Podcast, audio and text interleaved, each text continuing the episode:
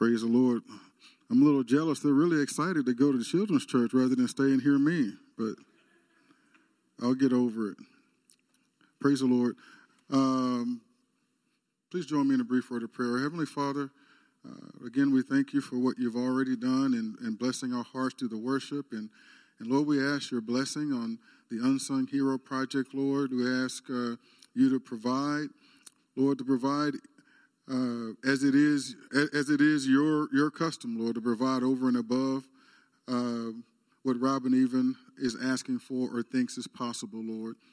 Uh, we just thank you for the divine provision there, Lord, and and Lord, we also lift up our uh, our very own uh, Turner family, Father God, uh, Robert and Annette. We lift up Annette, who is having surgery this week, Lord, and and you know the situation that they're dealing with.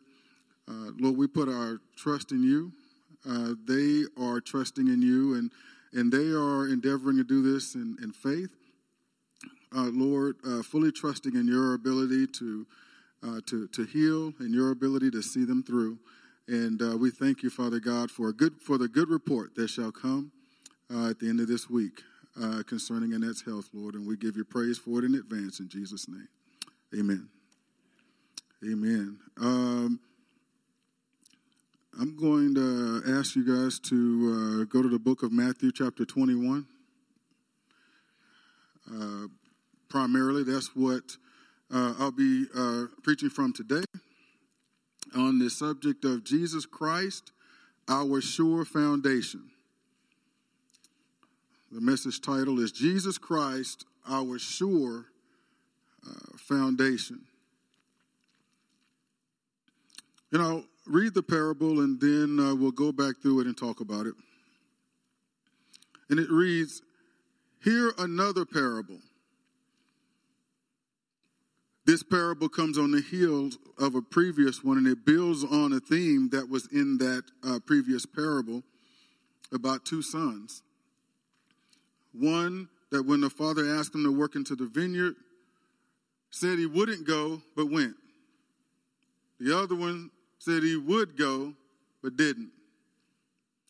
And in that parable, uh, Jesus emphasizes that the fact that uh, regardless of how things started, the way things ultimately ended, who do you think obeyed or honored their father? And they had to say the one who actually did what the father asked him to do, um, rather than the one who said he would and didn't do it. And so, in that parable, he was accusing the Pharisees of being that son that on the outwardly they honor God, but in their hearts they are disobedient and rebellious. So after that, it says, Hear another parable. There was a master of a house who planted a vineyard and put a fence around it and dug a wine press in it and built a tower and leased it to tenants and went into another country. When the season for fruit drew near, he sent his servants to the tenants to get his fruit. And the tenants took his servants and beat one,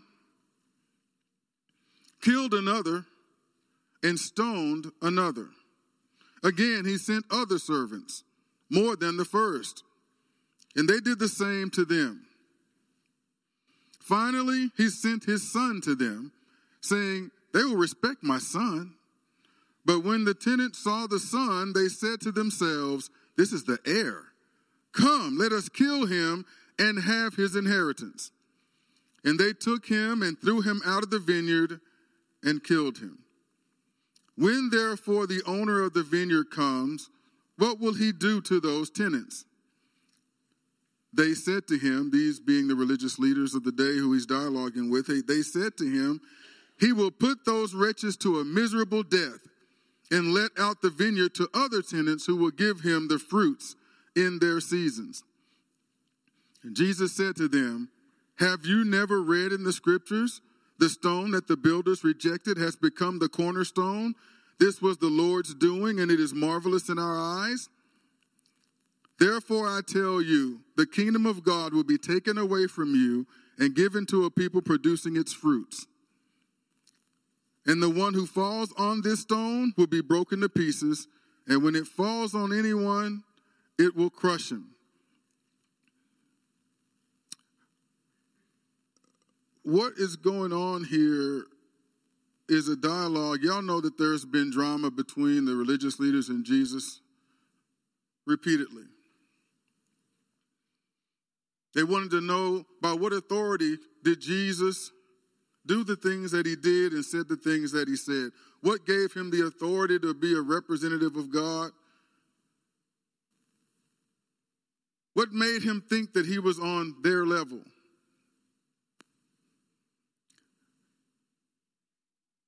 And Jesus, not one to back down, not one to cower, not one to uh, suffer fools lightly, would always parry and flip things right back on them. And Jesus said, I'll tell you that. I'll be happy to answer your question with authority I do what I do. If you'll answer a question for me, John's baptism, was it of man or was it of God? And they contemplated among themselves, well, if we say it's of God, that's not good for us. It'll actually it, will actually benefit him, and we don't want to do that. But if we say it's of man, then the people recognize John as a prophet, and they'll be upset with us. So we can't do that. So we'll just say we don't know. And Jesus is like, well, I won't tell you. I won't answer your question either. But then he does hit them with the he does hit them with parables because there's something he wants to address here. Now, this story, what I, I consider this story is basically an allegory. I don't know if you're familiar with that term or not, but an allegory is a story within a story. There's the surface story that's obvious to everyone. It's easy for everyone to see, but the real story lies underneath. Now, the allegory itself tends to be, it doesn't have to be, it's not always the case, it tends to be a fictional story. But the story has symbolic meaning. I'm sure Heather could probably describe this better than I can. I'm going to do my best. She can help me clean it up later. Within every allegory is a story about real life real life events or the, the human condition or issues that are common to man, complex issues like politics or religion. I read a book, uh, read it to my daughters, uh, called Animal Farm. They both like and hate that move, that book. They really hate the pigs. No, but on the surface, it looks like drama that's going on on a farm between animals. These animals don't like the humans. They, they, they, they drive the humans off the farm so they can run their own farm. But it was an allegory that spoke of the issue of the day pertaining politics and war and, and, and, and, and, and, and communism and things of that nature. It couldn't be spoken out openly, but you could address those issues in an allegorical form. And for those who were intuitive, those who were aware, you could see the real story that lay underneath. And that's what an allegory does. Sometimes issues are too complex for people to grasp, but you can help people understand issues through allegory. And so didn't mean to make it sound like English class or anything like that, but but Jesus brilliantly chooses to address these chief priests and Pharisees with an allegory. If you want a, another biblical example of an allegory, how many of you know, remember, or read in Scripture King David, what that, that, that he committed adultery with Bathsheba, and uh, who was the wife of Uriah, and all that he did there. Well, God sent a man named Nathan to him. And Nathan, and he bangs on the door. Uh, well, he comes to address the king, and the king receives him. And he tells him a story. The story itself is an allegory. He tells him a story about two men one that had a flock of sheep, another had one little ewe lamb. It's all he had, him and his family. It slept with the family like a pet, They loved it dearly. And yet, when the rich man who had flocks of sheep had a visitor come to him, he could have fed this visitor from any one of the sheep in his flock. And he tells him this story. But what does the rich man do? He went and took the only little ewe lamb that the poor man had and, and, and, and, and provided that for his servant. And he asked, it, he asked that question to David. Well, he, he uh, told that story to David, and it made David upset, wroth. We got to throw the book at that guy. That guy deserves to die for what he's done. And Nathan says, You're that man. You didn't know it when I was telling the story. The allegory had a story within it. There was an underneath story that spoke to a real person. The man that had the one ewe lamb was Uriah. The lamb in the allegory was Bathsheba. The man, the rich man who had an abundance of lambs was you, King David. You're the man who took the one man sheep for your own selfish desires. And so that's what the allegory does. And Jesus does the same thing that Nathan uh, uh, uh did. I'm going to tell you a story that I know is going to rile you up. I know your righteous indignation is going to it's going to come to the surface and bubble up. And when I tell you the story, you're going to think it involves someone else, but this is a story that's about you. I'm going to let your righteous indignation come out, and then I'm going to hit you with the story underneath that you can't see. I already alluded to the, the previous parable that Jesus taught that really ups- they were already on edge before this parable. They were already upset because Jesus in the previous parable just told them, You guys are phonies. You're failing to live up to being obedient to what God says. You're the son that outwardly says you'll do what God said, but you in, but you don't do it. If we observe you and we just listen to what you say, we think you're the most godliest people in the world. But if we saw the fruit, but once the fruit comes out, we see that you're not that at all.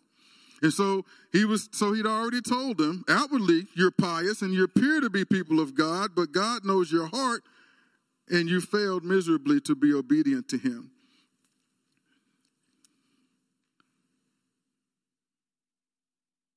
And right on the heels of that, he tells this parable in case they didn't get it the first time.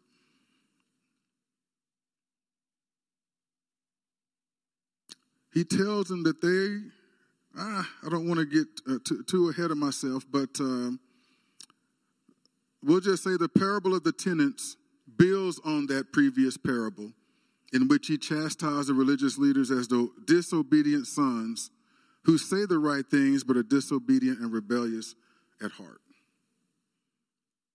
So, if this is an allegory, let's identify some things here before we go back through it. In the allegory, there's the master of the house or the owner of the vineyard. He represents God. The tenants represents the religious leaders. The vineyard represents Israel or the people of God.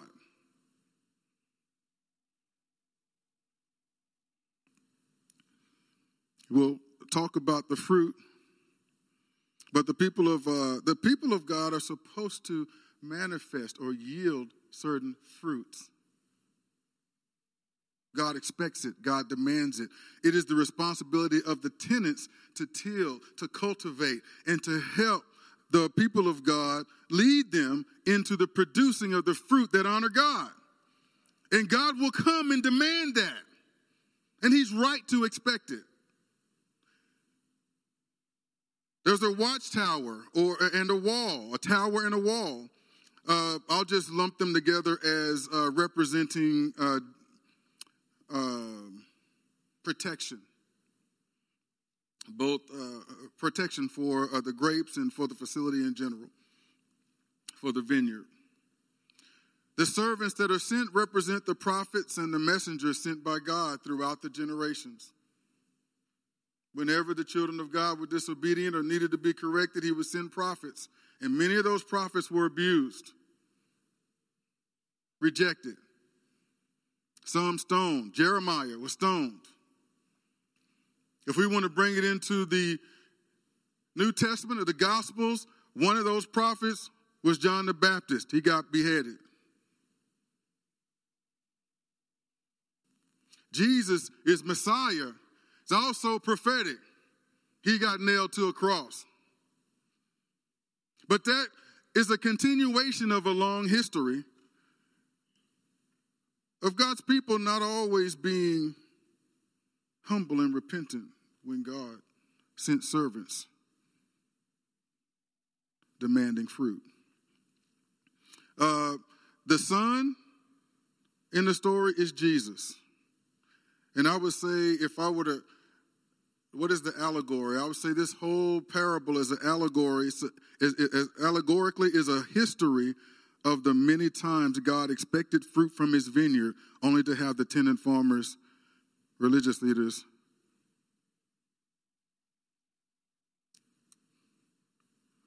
rebel.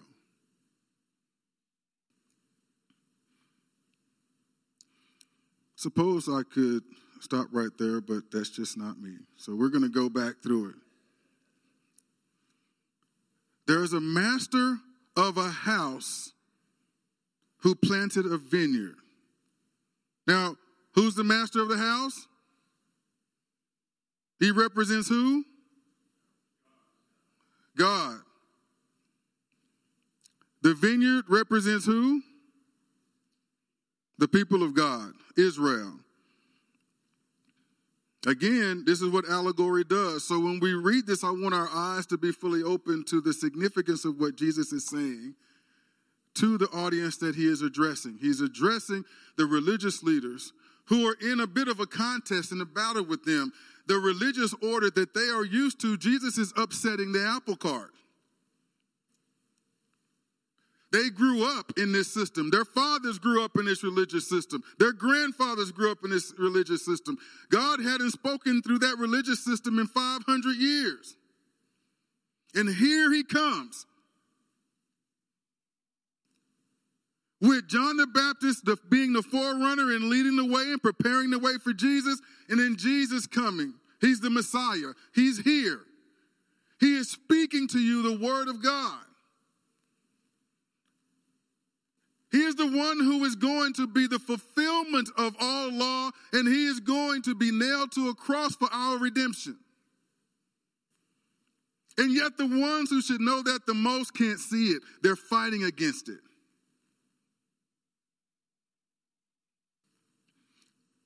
He plants the vineyard, he puts a fence around it, and dug a wine press in it, and built a tower, and leased it to tenants, and went into another country. So he left. And it was common in that day to have tenant farmers that actually worked the land, tilled it. They did all the stuff that the farmer who owned the property would do. And they and they got a place to live. They lived on they lived on it and when the harvest came, they took of the harvest only what they needed, and then the real owner of the property got a percentage. That's how it worked. It was not uncommon at all. So the owner of the property who gave them a place to live, gave them a place to work, they didn't do this for free. He paid them for their service to work his property and to also benefit from the fruits of the property. So it's not like they were being treated unfairly. But somewhere along the way, in the process of doing the work, the season for fruit drew near. And this master, representing God, sent his servants to the tenants who had been hired to work his land. And all he wanted was his fruit. All he wanted what was due him. He wasn't asking for an unfair portion. He wasn't asking for anything that they didn't expect for him to ask for. But when his servants arrived to demanding the fruit on behalf of the owner that was due him, the tenants' hearts weren't right. Somewhere along the line, they forgot that they didn't own the property that they were working. It wasn't theirs, it was the owners. They were caretakers, not the owners. There's a lesson there. Because a lot of times, you know, one of the things I had to resolve when it came to tithing is that my money is not mine. I, am not, the 10% of my money is not the only thing that God owns. He owns the 100%. He's blessed me with the increase, and out of it, He asks for the 10th. No, He demands the 10th. But that doesn't mean the 90% is mine to do with whatever I will. Uh, it still all belongs to Him. Right? And so, and here we are, just like the, with the Pharisees in their time, we are them now as representatives of the Lord. The communities that we live in, the cities that we live in, the country that we live in, and so forth, we are tenant farmers of God because it all belongs to Him. And when He comes, He's going to demand fruit. And he's going to send his servants to the tenants. He sent his servants to the tenants, the, the, the, the Jeremiahs, the, the, the Ezekiels, the Isaiahs, the prophets. He, he, he sent the John the Baptist. He sent them for nothing more than what was due him. And don't make no mistake about it, uh, ladies and gentlemen. He expects the same of us today. He says the field is white for harvest. Pray, therefore, that the Lord will send out laborers to work that harvest. You know what? We are, we, don't just be praying for somebody else to do it. We are the laborers that are to work the harvest. And what God wants is fruit that befits repentance.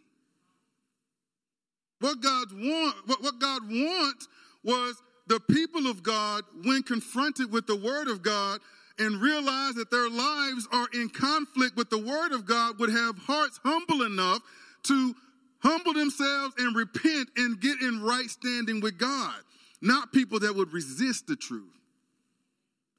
To stay in their own in their own world, doing their own thing, doing what they want to do and, and, and, and giving God credit for it. No, no, no, no. He wants to be Lord of our lives. He wants disciples. He wanted them then, he wants them now.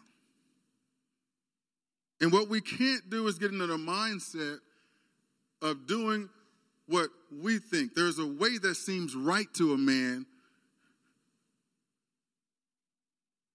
but the end of it leads to destruction. So, so we can't go by our own ideas and put God in a box and say, this is how God's going to have to work in our society. This is how God's going to have to do X, Y, and Z in my life. No, no, no, no, no. There is one owner of the vineyard. And we're going to have to do the will of the vineyard owner we can't lose sight of the fact that it's not ours. We're managing something that belongs to God. If we if we lose sight of that, then when God comes demanding fruit, we're giving him we're, we're giving him flesh. We're giving him carnality. We're giving him rebellious hearts that aren't tender and receptive to him and his word. I hope you're hearing that today. So I know we tend, my, uh, well, a lot of Bibles will say this is the uh, uh, parable of the vineyard. No, it's not about the vineyard. Right? It could be a parable of the vineyard, it could be a parable of the tenants and so forth. But but what is the message that God is saying here? He's he's dealing with Jesus is dealing with the religious leaders, those who are supposed to be representatives of God. He's challenging them and he is addressing their hearts, whether their hearts belong to God or not, or whether, whether their wills are subjected to God's will, or whether they're doing their own thing. And in the process of doing their own thing, they're bumping up and rejecting God, and they may not even be knowing it. And that's a dangerous position to be in and, and uh, it is a cautionary tale that's instructive for us to keep ourselves humble before God and, and, and, and, and, re- and recognizing what lane we walk in before Him. These tenants started acting like owners. And because they did, because they were used to doing their own thing, when the owner made a demand, Let's see how they behaved. When the season for fruit drew near, he sent his servants to the tenants to get his fruit. Simple enough, easy, should have been no problem. But verse 35 and the tenants took his servants, they beat one, they killed another. This is violence. They killed another and stoned another. Oh man, you, you, you would think that the vineyard owner would uh, drop the hammer, bring an army, vanquish these people out. No, he does what seems to be an unwise thing. After his first servants that he sent got beaten, killed, and stoned, he sends some more. He sent other servants, more than he more than the first. I don't know how many more, but he sent a few more. And these tenants did the same thing to them. All right, that's two strikes.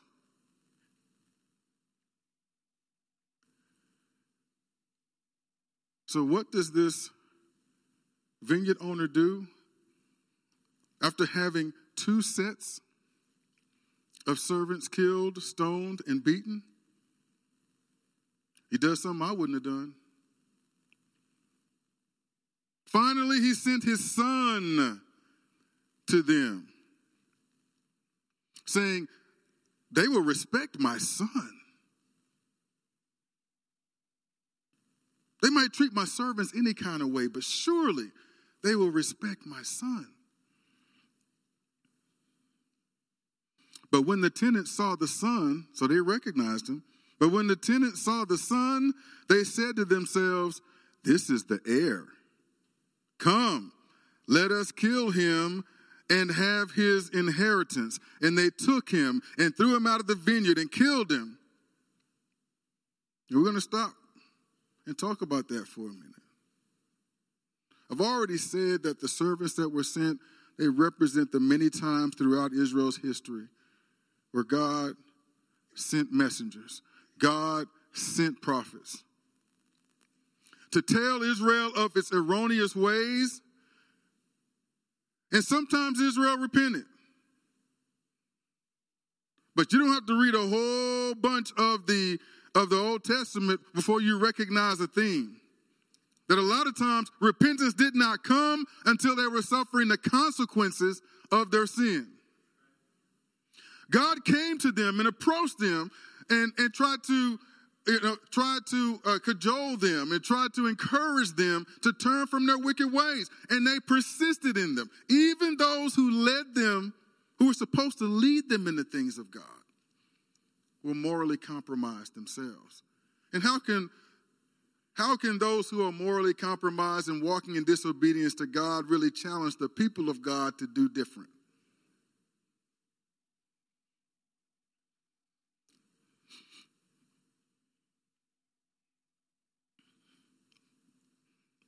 Eli himself had two sons that were evil before God, and he did not do what, it, what, what was his responsibility to do. He didn't deal with them, and he let them run amok. And it had destructive consequences among the people of God. He condoned behavior that should have been dealt with strictly and strongly. We're not in the Old Testament configuration anymore. We're not, we don't have a, a priesthood system and everything, but you and I are priests in the Lord. As believers, we are, and this will be more focused on next week, what this means to us. This week is Jesus is the sure foundation. And I'm getting there, I promise.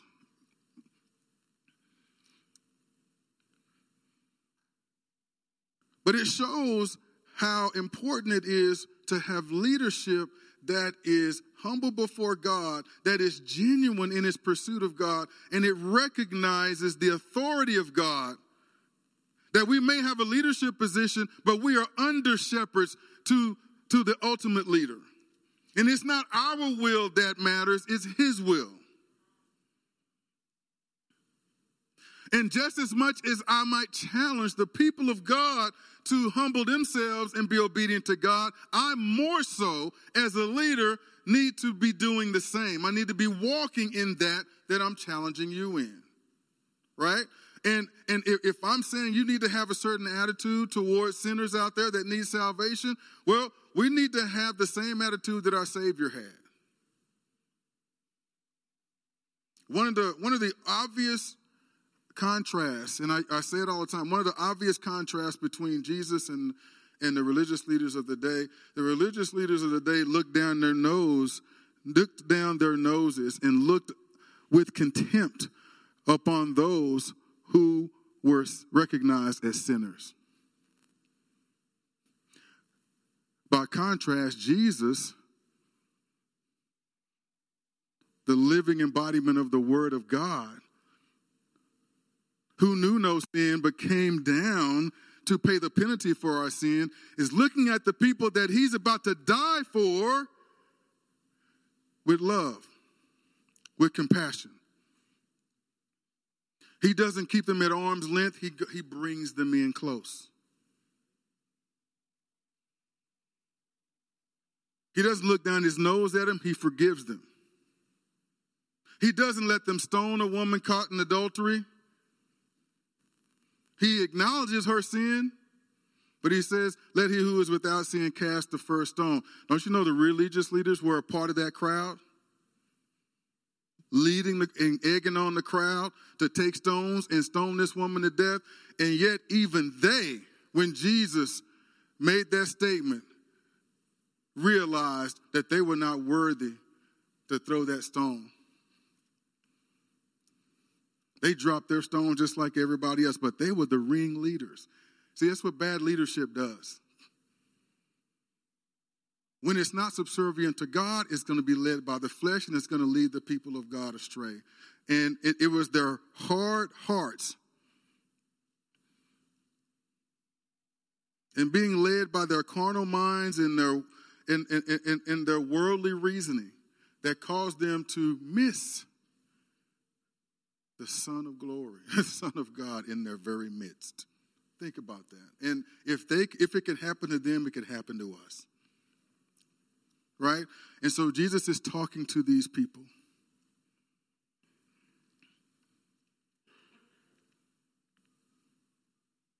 And he's telling them not just that they are out of the will of God, not just that they the ones he's looking at right now have rebellious hearts towards God, but but he's weaving this allegory in a way that lets them know y'all are a part of a long history of people in your position doing what you're doing right now. You're not giving God the fruits that's due him. You're killing the ones who he's sending with the word from God.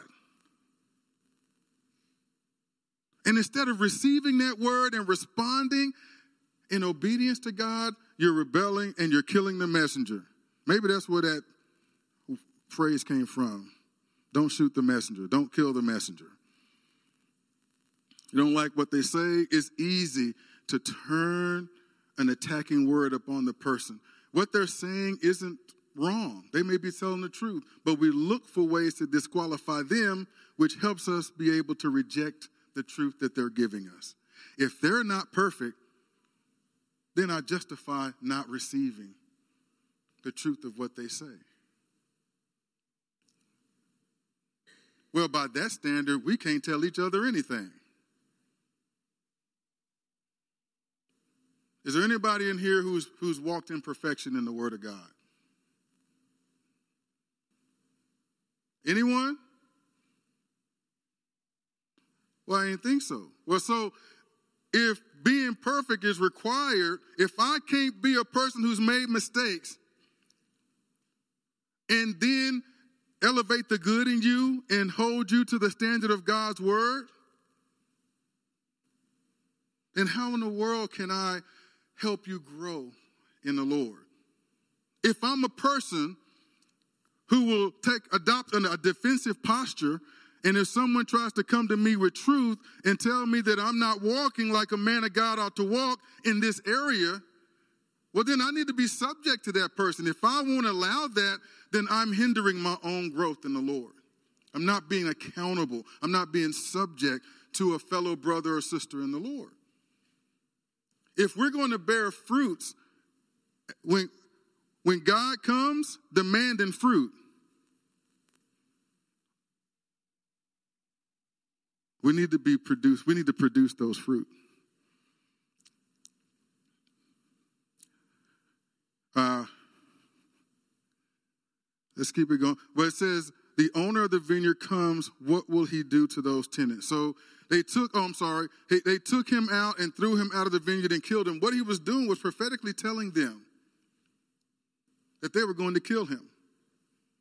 He was telling them of the uh, of what he was about to suffer at their hands. They're the tenants. He's the son. He was crucified on a cross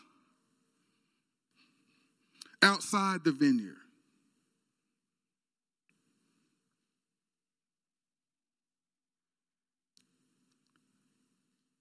You and I are his inheritance. We're who he died for. They killed him trying to take his inheritance, but they didn't know that the killing of him was how he was going to receive and achieve and acquire his inheritance. So, this allegory is giving them a historical account all the way up into what has not even happened yet. He's letting them know through an allegory that they're even going to be responsible for his death. But then he goes on and says, When therefore the owner of the vineyard comes, what will he do to those tenants? In the same way David did when Nathan shared his allegory with David, they are wroth. They said to him, He will put those wretches to a miserable death and let out the vineyard to other tenants who will give him the fruits in their season. That's what God wants. He wants us to yield the fruit that is due him in its season. And it's what he rightfully expects, and it's what we owe him, right? So when we're considering whether the person who offended us deserves our forgiveness and, and deserves us be loving and so forth and so on, we need to get, hey, get that out of your mind. Again, you're working in a vineyard that doesn't belong to you, right? It's not about whether you think they deserve it or not. It's about what God requires of you. Right? And and and love, forgiveness, peace, patience, all those fruit of the spirit that we ought to be exhibiting is what the is what different times in life are going to challenge us and require of us to produce in honor of him. He wants us to be fruitful in a way that honors and glorifies him. So that if you, you know, you, you squeeze an orange, you expect orange juice to come out of it. When you squeeze us, we, you expect Christ like character to come out of it. It ought to be fruit that, that fruit that you ought to be seeing from us as representatives of Christ Jesus, our Lord and Savior.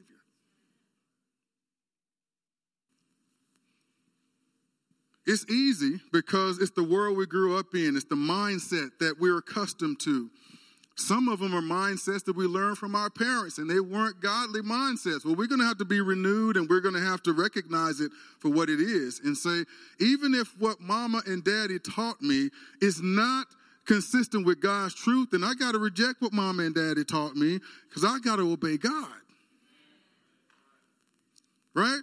And so, you know, so even if that's what I believed growing up, the word of God says otherwise. And so it shouldn't bend. It can't bend. I'm the one that needs to bend. Because when harvest time comes, I want to give God the fruit that is due him. And that that should be our objective. So if someone misuses you, if someone offends you, if someone you know, does hateful things to you, it's not about whether they deserve it.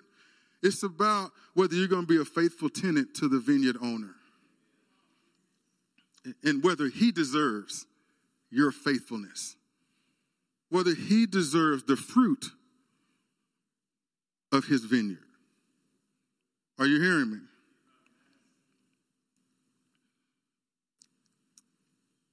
And so they said he'll put those wretches to a miserable death and let out the vineyard to other tenants who will give him the fruits in their season.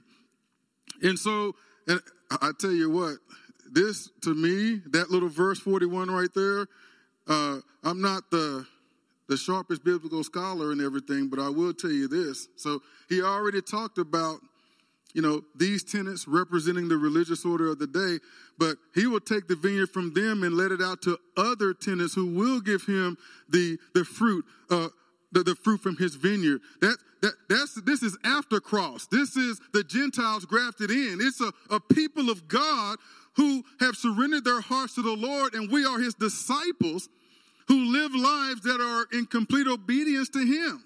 And when he comes demanding fruit, we're not going to kill the son. We're alive because of the Son. And so, so, so we're going to give him the fruits when he demands it. At least that's that should be our aim. He, he's given us a will, and and we can act like the original tenants, but but the vineyard is in our hands now. And just like them, we are the tenant farmers.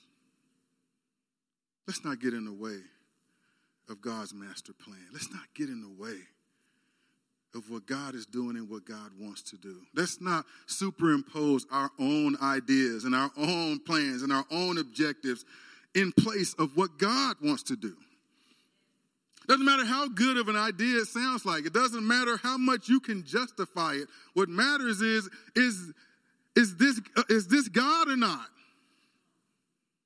Am I producing is it producing the fruit that is honoring and pleasing to God? Or does it produce rotten fruit?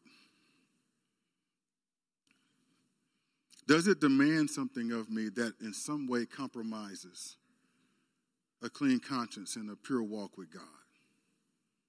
If I can't do it and fully honor God, then it has got to go. Whether it's a job, whether it's voluntary, whether whatever it is. I don't care if it's a, a, a, denomination that you're a part of that compromises what you know to be right in God, you better get out of that denomination. Even in politics, at some point, politics, you know, I, I look at it this way, and I, I talked with uh, one of the brothers about this. Politics is good and needful in society, but you got to be careful because it's a master too. Whatever, no matter how small or large your political office is, you're answerable to a constituency. You're answerable to a constituency that's a combination of people of faith and people who are not of faith. And when you take an oath, you are taking an oath to represent the people of that area, be they people of faith or not faith. And if the majority or I'll put it this way if the majority of the people want something that is not of God because the majority of your constituents are not of God, now you got a dilemma. Because do I stay honorable? Do I stay in line with what I know to be right and true in God? Or do I honor my oath to the constituency to represent them in their wishes? So I got to compromise either God or I'm compromising my oath to my constituency. Now I'm just saying, at some point, that dilemma comes up. And what do you do? If honoring God there is your primary objective, then maybe the other things got to go. If, if it ever gets to that point.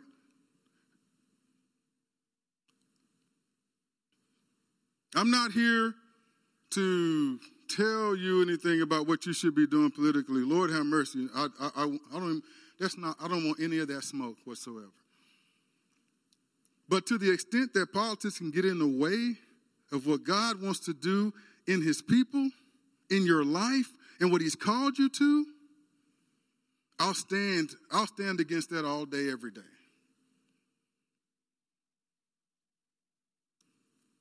if your profession, whether it's education, whatever it is, if it's going to compromise your walk, if you're having to advance things that are not of God, you got a choice to make. What's going to be your master? It doesn't matter how noble or ignoble the profession or industry or whatever it is. It's not, it's not about what our perceptions are. It's about whether or not it's going to enhance my ability to give God the fruits that He deserves or if it's going to hinder it. And if it hinders it, it's got to go. Or at the very least, if there's a conflict, there's only one winner, and that's God. I can't let it cause me to give him anything less than the fruit that he rightfully expects. Well,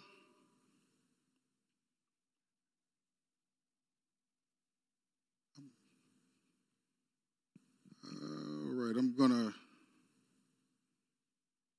we're going to have to finish this next week, but I'll finish out this passage. He will put those wretches to a miserable death and let out the vineyard to other tenants who will give him the fruits of their season. And Jesus responds, interesting. Jesus said to them, Have you never read in the scriptures the stone that the builders rejected has become the cornerstone? This was the Lord's doing, and it is marvelous in their eyes. He's, he's, he's, ref, he's referencing Psalm 118. That's where that, that's where that comes from, Psalm 1, 118.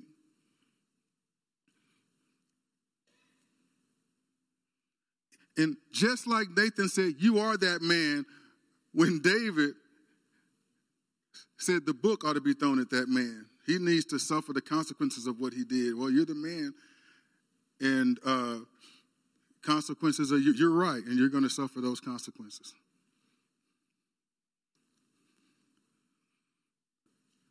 On the heels of their righteous indignation, because they hey they're, they're they're representatives of the religious order of the day. They can't be okay with what these tenants did.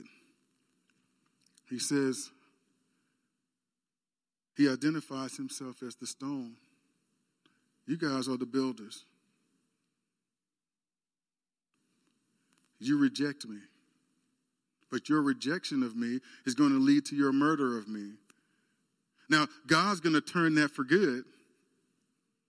But you rebellious religious leaders who are following your own objectives in the name of God, doing what you have decided is the right thing to do, in Jesus' name. And so, but when Jesus comes to you saying, with, with, the actual mission and purpose of God being presented to you, you reject it. I'm the stone that you rejected. But through your rejection, I'm going to become the cornerstone.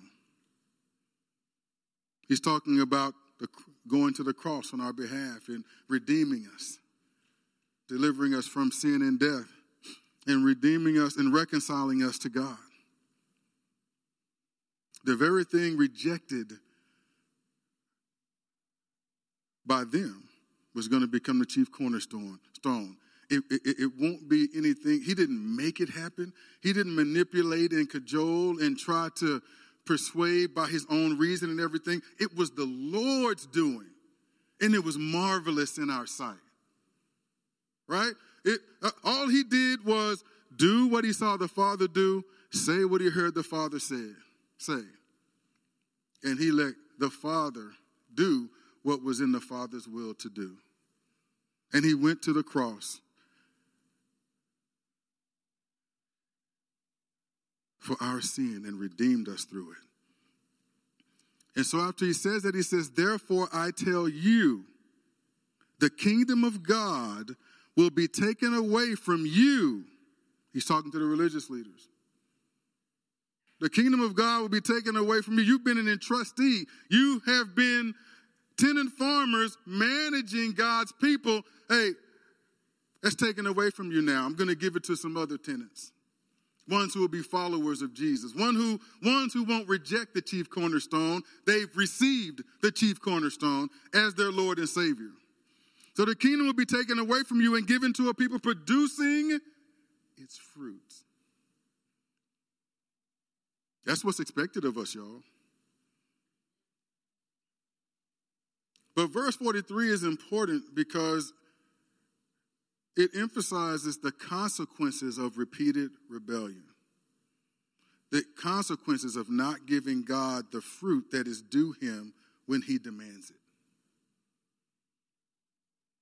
We can't live fruitless lives. We can't live lives in which we're okay or apathetic about not producing fruit that God rightfully demands we produce as his children in this earth.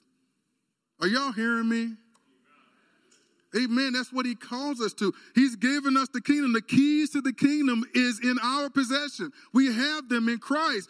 But but he gave it to us to produce fruit, expecting us to produce fruit unto him. Not what satisfies us, but what satisfies him. Not what makes us feel good and gives us more peace, but what satisfies him. What is it that the owner of the vineyard, the, the, the, the, the, master of the house, what does he want produced? And are we or are we not producing it?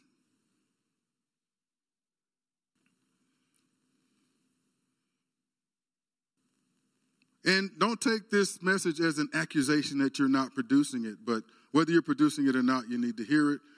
I need to hear it. I need to say it. Uh, God wants it said. There we go.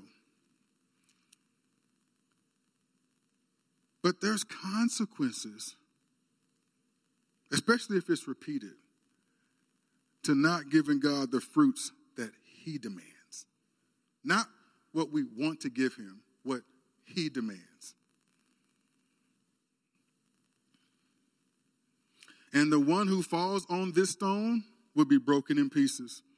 And when it falls on anyone, it will crush him. You know, I think we need to get to the point, and I'm not saying this is exactly what this means, but, you know, in whatever area of our lives we've propped up something that that is a monument to ourselves or it, it, it's, it's maybe the kind of fruit that we're satisfied with seeing, but it's not the fruit that God wants. To, wants. If, if we're hard at heart, if we're hard, taking a hard stance, and God, it's hard for God to break through. Uh, may that stone, that cornerstone, may it fall on us and crush us. May it crush that thing that's a hard shell, that is resistant to what God is trying to do in our lives. Lord, crush me.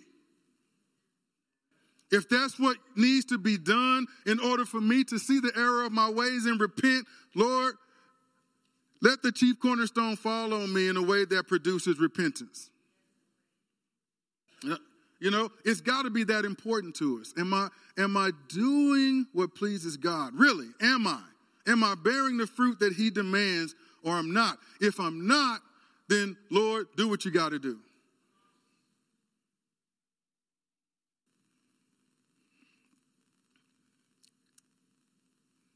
Hallelujah.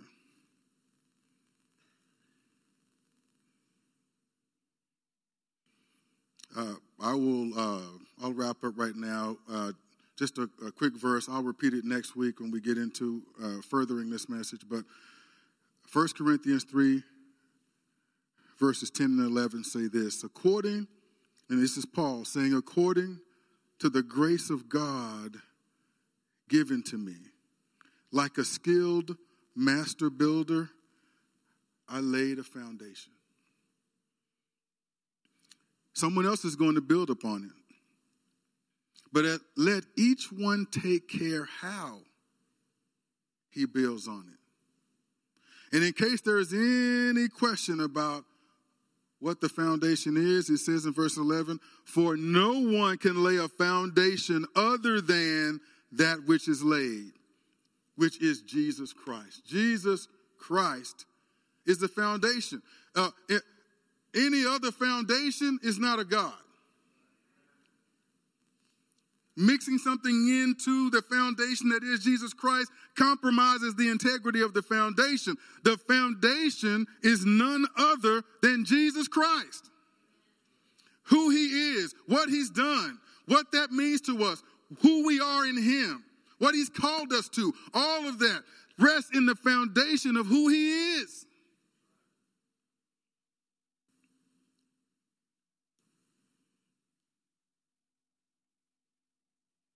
He is the sure foundation. The promises of God in Him are yes and amen. Right? And so, uh, uh, uh, 2 Timothy 2 says, But God's firm foundation stands bearing this seal the Lord knows those who are His. And let everyone who is named after the name of the Lord depart from iniquity. So, it's this seal. The Lord knows who are His. We ain't got to prove anything to people. He knows who are His. And those of us who are His, He demands fruit. The fruit He wants to see. Not the fruit we want to give Him, the fruit He wants, the fruit He's owed, the fruit He is rightful to, He's rightfully expecting of us. So we can learn the lesson from the tenant farmers.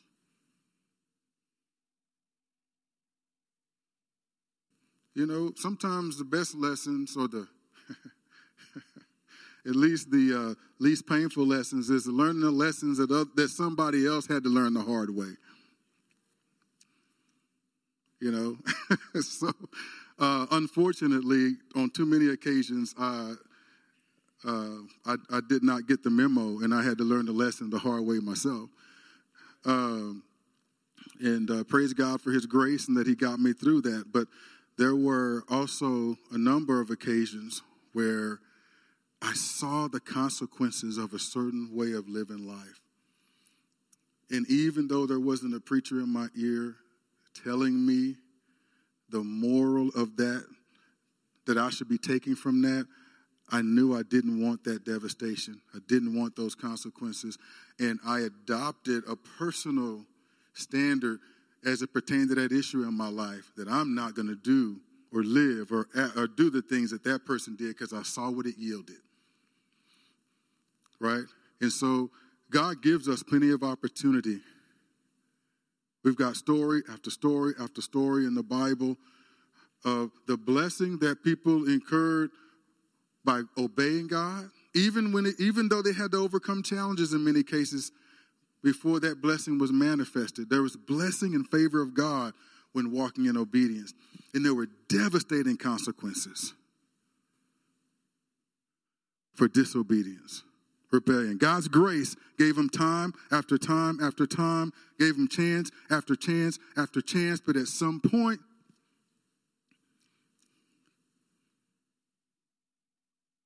consequences of our actions will follow. So I want to, but, but let me encourage you that Jesus Christ is your firm foundation. You don't have to question if your salvation is real, if you're giving your heart to Jesus. You don't have to worry if your salvation will stand. because Jesus saved you to the utmost. That last scripture I read, God's firm foundation stands. It stands. Bearing this seal, the Lord knows those who are His. God knows you. You may not be walking in perfection today. You may have got up on the wrong side of the bed today, and on the way here, you you might have cussed your spouse up one side and down the other. I pray to God that didn't happen. But I've been doing this too long to know that it's not possible.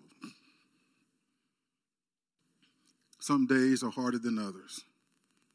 Some days are easy for us to walk uh, walk in the Spirit. Some days, the, the path of least resistance is just to walk in the flesh. and depending on which day you catch us on, we, we can be in one path or the other. Praise God. And I hope if in the unfortunate event that you catch me on a bad day, I'm inviting you to come, pick me up, lovingly challenge me. If you're seeing behavior that is not consistent with the character of Christ, uh, be concerned enough for me and love me enough to confront me. Don't bring an attitude with you, please. I pray that you do it in love you know. Uh, don't tempt me to get an attitude, you know. So uh, I pray that I would uh, accept it in humility. But uh, I'm going to ask you to stand. And I'm going to, but I want to echo again the consequence mentioned in verse 43 as Jesus is talking to those who represent the religious order of the day. Your constant rebellious hearts your constant failure to produce the fruit unto God that God was rightful to demand of you has led to the devastating consequence of the kingdom being taken from under your care. And you know who it will be given? We, we don't know the names of them yet, but it's going to be let out to other tenants bearing the fruit uh, that uh, bearing fruit unto God in its season. So I lovingly challenge us as a body of believers, as those who are named after the name of Christ. I challenge you to be to, to, to, to humble yourself before God and to be committed to producing the fruits that He's due whether that's in your marriage, whether that's you in your role as a parent or a child, whether that's you in your role as an employer or an employee, as a teacher or a student, right? Uh, whatever industry, as an industry leader, whatever it is, um, you know, acknowledge your responsibility for God that that God has planted me in Stillwater in this church, in New Covenant Fellowship. He's planted me in this country, right? I got to look at it as a vineyard. I don't own it. What I want to see done in it is not what matters. It's what the owner of the vineyard wants to see done in it. And am I going to act like the owner and establish my own agenda and have a hard heart when the owner sends servants demanding fruit? Or am I going to be, yes, Lord? I want to give that person a piece of my mind. This is not my vineyard.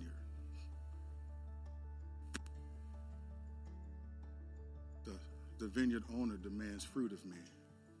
And Lord, I will bear you that fruit.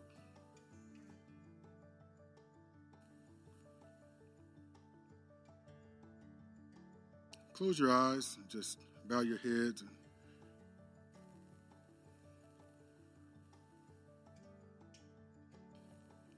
just uh, just meditate on on what you've heard this morning, and, and I, I don't want you to do it just because I said it, but I want you to do it in sincerity. I want you to acknowledge that you are a tenant.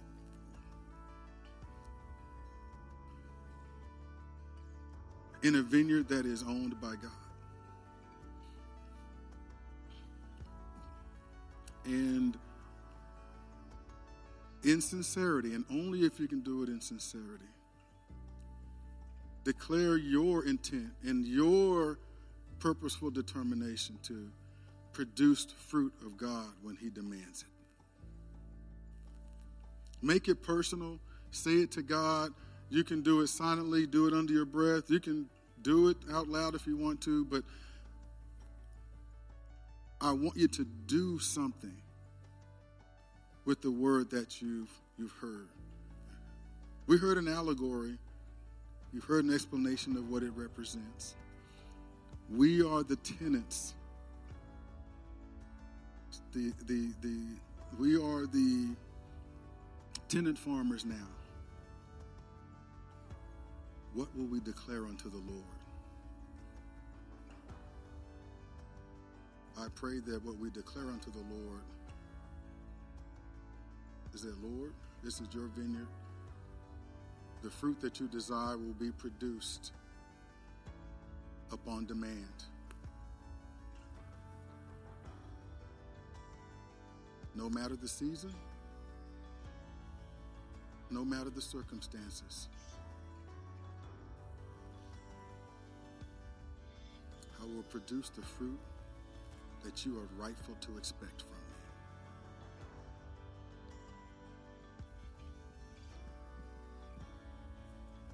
I'll give you a couple more minutes.